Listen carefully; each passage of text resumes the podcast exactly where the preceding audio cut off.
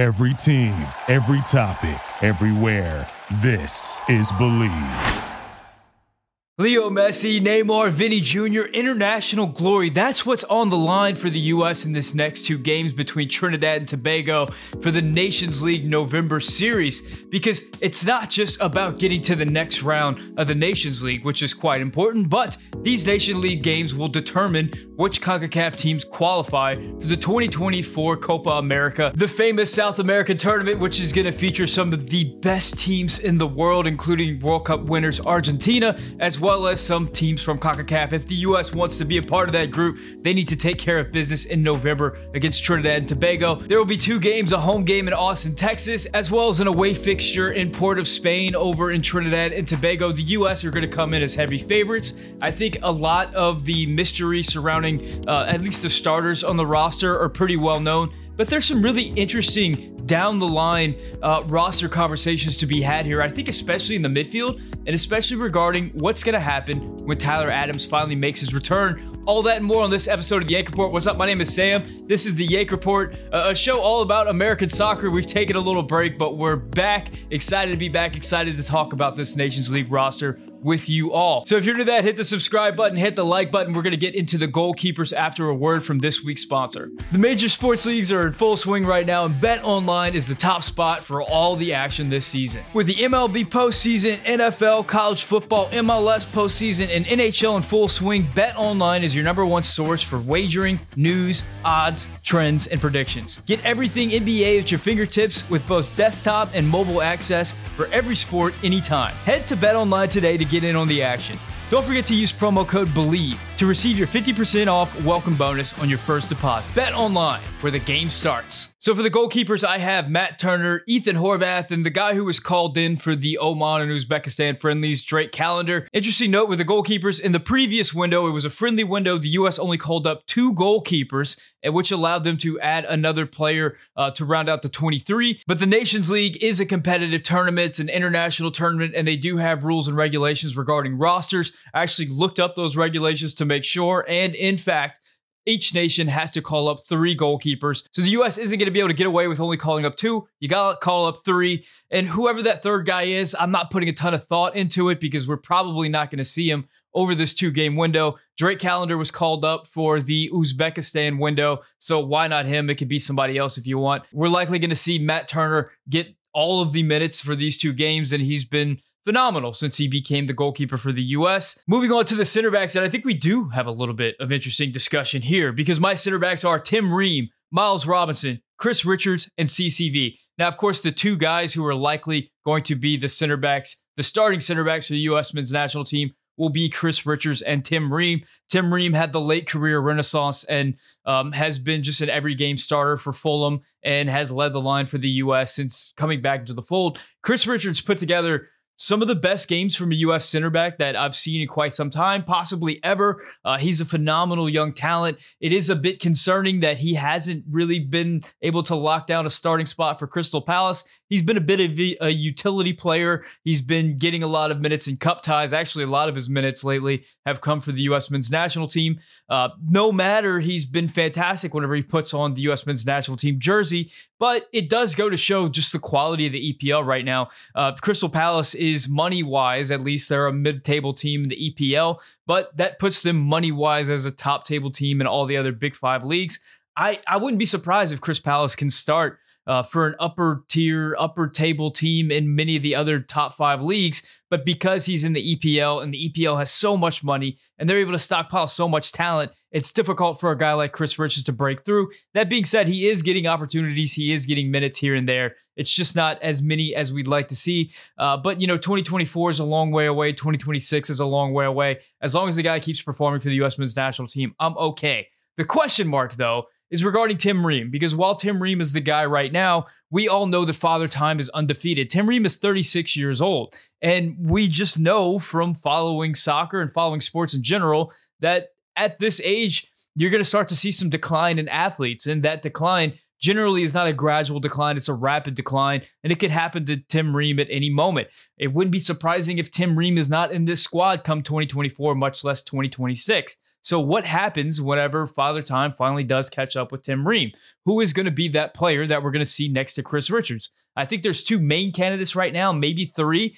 Uh, and those are Miles Robinson, Cameron Carter Vickers, and maybe Mark McKenzie's out there. Uh, there's a few other younger players that we thought might be on this list, but haven't quite lived up to that. Now, there's always a lot of discussion surrounding Miles Robinson and Cameron Carter Vickers. You know, which player should be getting the bulk of the minutes as that third center back. So far, it's really been Miles Robinson. And despite his detractors, it's hard to really argue with Miles Robinson getting those minutes. He doesn't really put a foot wrong for the U.S. men's national team. His mistakes at the center back position are few and far between. And as far as what Greg Berhalter is looking for in a center back, he's receiving that in spades with Miles Robinson, a player that is able to come up and form a high line of confrontation, and a, a player that's able to basically play center field and go back there and, and get in one on one duels with speedy wingers um, and either slow them down or win those battles more often than not. Uh, a big aerial threat, a big physical defender, a player who's not so great with the ball at his feet and is not going to be great at breaking down teams that are able to successfully defend and, and form a high line of confrontation against the U.S. But luckily for the U.S.,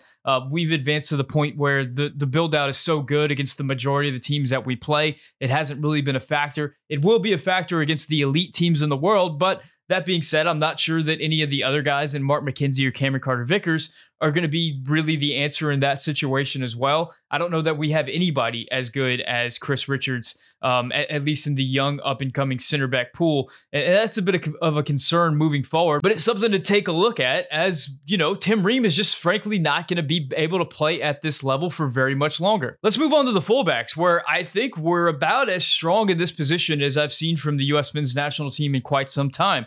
Of course, Serginho Dest and Antonee Robinson are the two standouts. And let, let me take a minute to say I think I owe Antonee Robinson a bit of, uh, of an apology here because I think we've all observed over the last uh, couple of years that one of the strengths of the U.S. men's national team has been the right flank, the, the play between Serginho Dest and Tim Weah.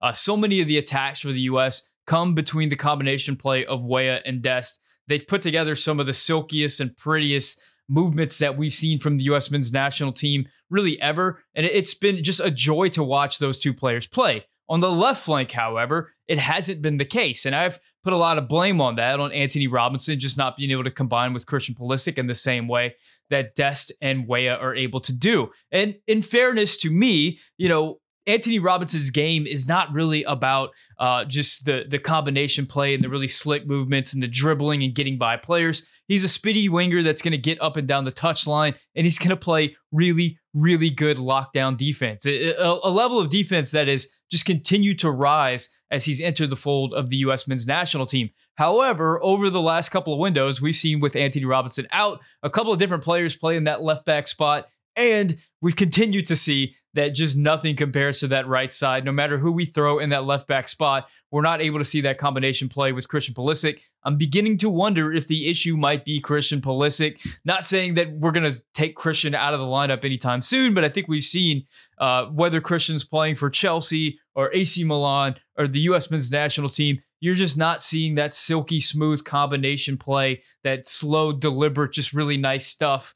Uh, over and over again from his side. So apologies to Antonee. I think one of the overarching question marks regarding the fullback position over the last few years uh, has been who is going to be the backup left back behind Antonee Robinson. Enter Kristoffer Lund, the Denmark born Palermo left back who came into the U.S. men's national team without a lot of fanfare, but has been quite impressive with the opportunities that he's received in that left back spot. I'm not saying that he's going to be pushing for starting minutes over Antonee Robinson anytime soon, but I think he's about as competent of a player as we've seen at that left back spot. So I'm looking forward to seeing more of Kristoffer Lund in the near future. Over on the right side, Serginho Dest, Joe Scally. I think these players are going to be mainstays for quite some time. There doesn't seem to be anybody else out there that's really pushing for these positions. And as I said before, one of the main strengths of the U.S. men's national team over the past two or three years now has been that combination play between Tim Weah and Serginho Dest. Just phenomenal. Moving on to the midfielders, we have Weston McKennie, Yunus Musah, Gio Reyna, Johnny Cardoso,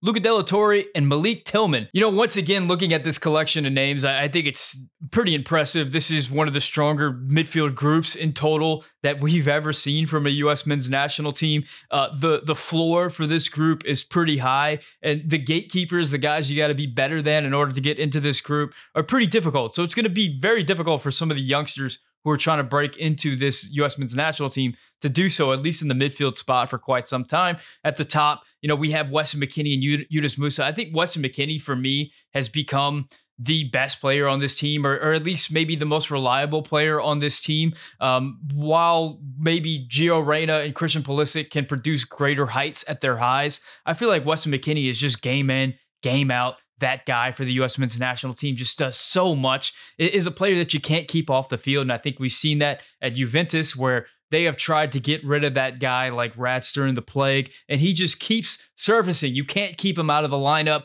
whether he's playing right back, midfield, whatever. He just brings so much to any group. Yunus Musah, kind of a similar story over at AC Milan, just has worked his way into that lineup. Just a player that you can't keep down, a player that's so good at, at connecting the defense to the attack. He is a one man build up and has just become an indispensable member of the U.S. men's national team. That third midfielder has been an interesting story. I think Gio Reyna playing in that position has been phenomenal. I mean, just there's just no player that brings the poise and the class and uh, the ability ability to find the final ball more like more than Gio Reyna. I think we've seen that whenever he's been in this team versus when he's been out of this team. The creativity and the ability to break teams down in the final third is just it all hinges on Gio Reyna, which which brings some interesting question marks moving forward. To round it out, we have Johnny Cardoso, Luca De La Torre, and Malik Tillman. Malik Tillman, I think, serves a purpose as the backup to Gio Reyna in that role of breaking down the opposition in the final third. A player that maybe a generation ago we would be out of our minds excited for this guy. A player at PSV that's getting Champions League minutes in the attacking midfielder position. A player that's showing so much promise and poise on the ball. But considering how mu- how far the U.S. men's national team has progressed,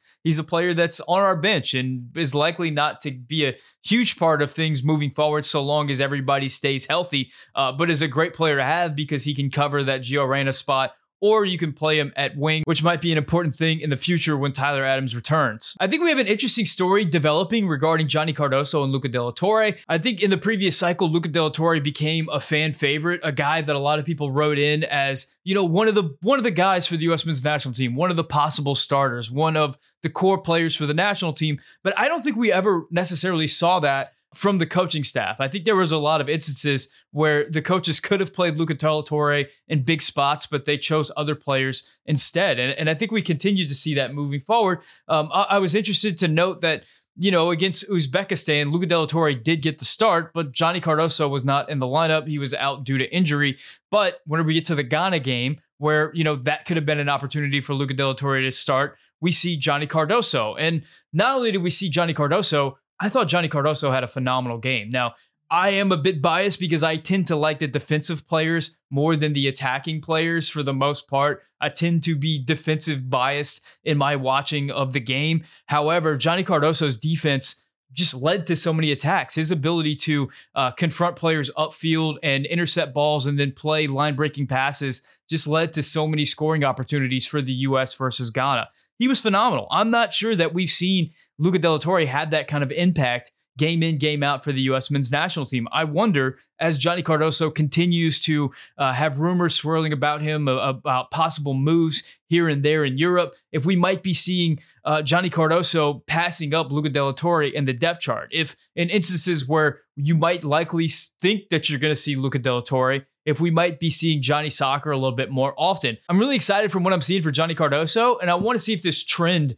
where he is playing in front of Luca De La Torre continues. Moving on to the wingers, we have Christian Pulisic, Tim Weah, Brenden Aaronson, and Kevin Paredes. Now, while we have said in a few different position groups that these position groups are as strong as they've ever been for the U.S. men's national team, the wingers, I don't know, not so much. Christian Pulisic comes in as, of course, the captain and the talisman of the U.S. men's national team. Tim Weah, as we said before, has been a part of one of the strongest units, one of the strongest attacking weapons that the U.S. has in that connection between Dest and Weah, the way that they are able to just casually uh, just put together really impressive buildups, really impressive ways to break down opposition in the final third, really impressive movements, uh, things that have created goals and scoring opportunities in bunches. Uh, Pulisic, not so much, but at the same time, I mean, you look at the performance that he put in against Mexico, which is one of the best single game performances I've ever seen from a U.S. men's national team player. You know what Pulisic gives you at the top end. It's not like anybody's passing up Pulisic anytime soon. But behind those two guys, I, I think it gets a little bit murky because we have Brenden Aaronson, a player that a couple of years ago uh, we really thought was going to be at a higher level than he is right now. A player that is just not seeing a ton of minutes for his club team. And whenever he does, he's kind of devolved a little bit into a one trick pony. We know that he can do uh, the defensive pressing, that he will run his butt off. But whenever he does receive the ball, uh, just not a very exciting player with the ball at his feet, uh, more of a defensive attacker than a attacking attacker at this point in his career. I mean, he's still a very very young player and that can change. But uh, at the moment, he seems like a player that is primed for potentially getting passed up on this national team if other options do emerge in the future. Uh, likewise, maybe for Kevin Paredes, I think Paredes might be the weakest player on this roster at this point in time. A player that I was a huge fan of whenever he was at DC United. I was really excited to see what would come of his career. But at this point, I mean, he's still very, very young, that should be said, but he's not solidified a starting spot. He's been getting minutes he has been contributing,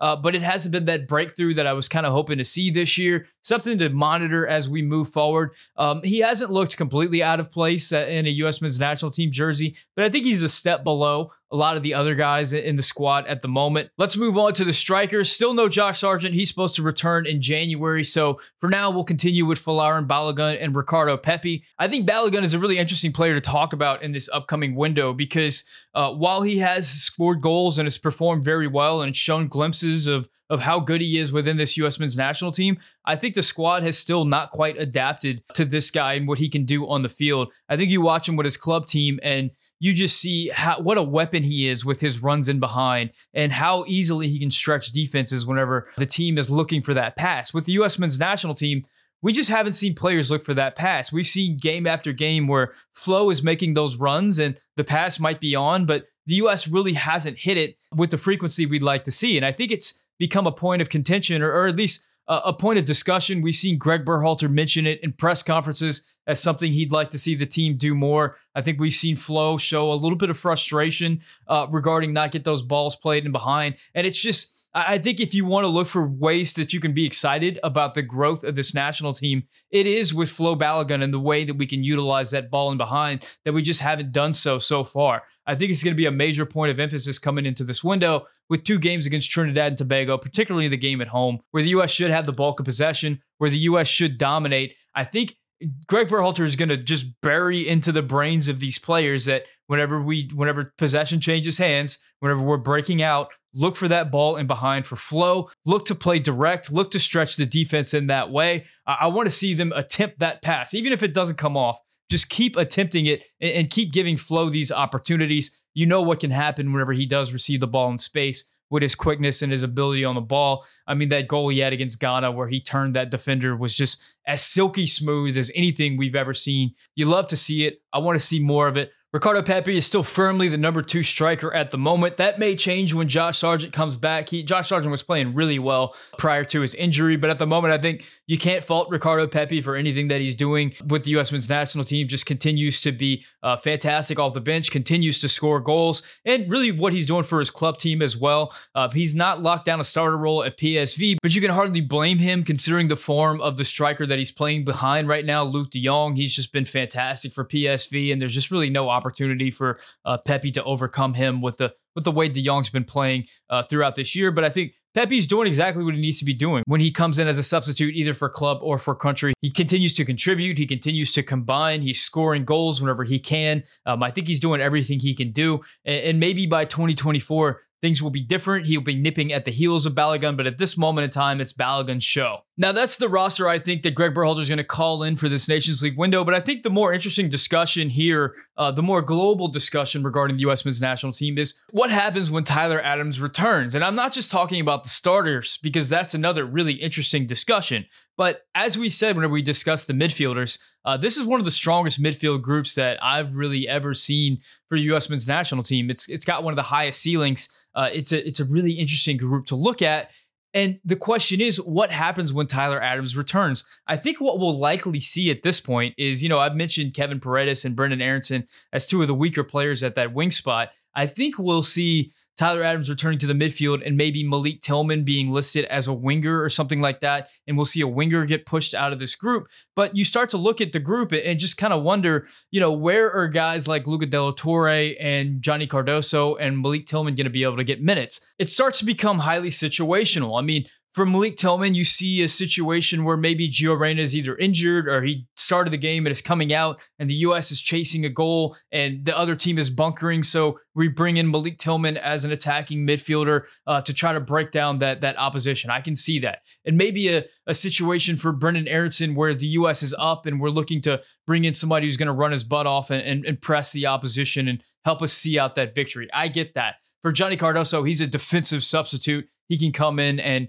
and really solidify that midfield group if, if we need to take out a midfielder. For Luca De La Torre, I think it's a similar situation to Malik Tillman, although Malik Tillman, I think, uh, does more in the final third than Luca De La Torre. Luca De La Torre operates more um, in that middle third of the field where he's able to progress. Um, it's an interesting question as to who would Greg Berhalter turn to in that situation where the U.S. is chasing a goal um, and it's late in the game and the opposition is bunkering? Is it Malik Tillman or is it Luca De La Torre? Um, I, I, don't know, which makes me question whether it's one of those guys on the chopping block and whether it would be uh, Luca De La Torre or Malik Tillman. I, I, don't know. I think at this point, um, it, it, would be Kevin Paredes. I think he's the weakest of, of the group. Uh, you take him out and then you bring uh, Malik Tillman as a nominal winger, although he can play in multiple positions, which, you know, is always important for a national team. That versatility is going to allow you to make more teams more often than not. Uh, so I, I, think that that's something to look at there. But I think it's a really interesting discussion. What happens to this midfield group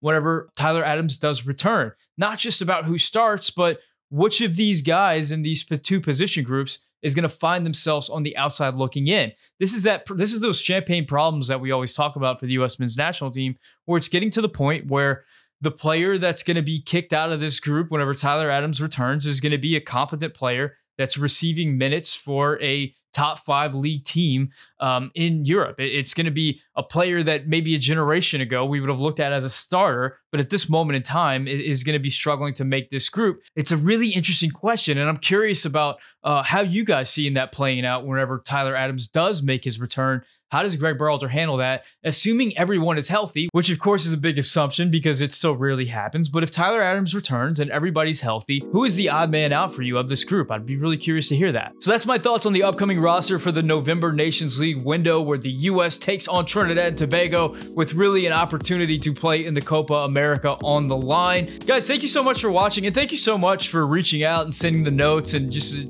all the comments about where's Sam, where's Sam. I did take a little break from YouTube, and it was really cool just to see messages from you guys asking where I, where I went. Uh, I really appreciate that. I got into this content creator thing, and I always try to keep in my the back of my mind, like no matter how many views you get, how many subscribers you get, you know, no one really cares, you know, because there's just so much content in the world that it's really easy to move on and just kind of get replaced by somebody else really quickly. So the fact that like people like actually reached out and like asked where I was and if I was okay and if everything was good, that that means a lot. So I, I do appreciate that. Thank you guys so much. A special thanks to the members, the tier two members, Mike Irish, Matthew Hanna, Aaron M, Dan McVeigh, Michael Baker, and Matthew Doyle. Thank you to all the members, man. You guys are awesome. I appreciate you supporting me even whenever I was taking a break. I appreciate that. Thank you guys so much for watching. If you want this episode in podcast form, you can find the Yank Report podcast anywhere you get your podcasts. My name is Sam, and this has been the Yank Report brought to you by Bet Online.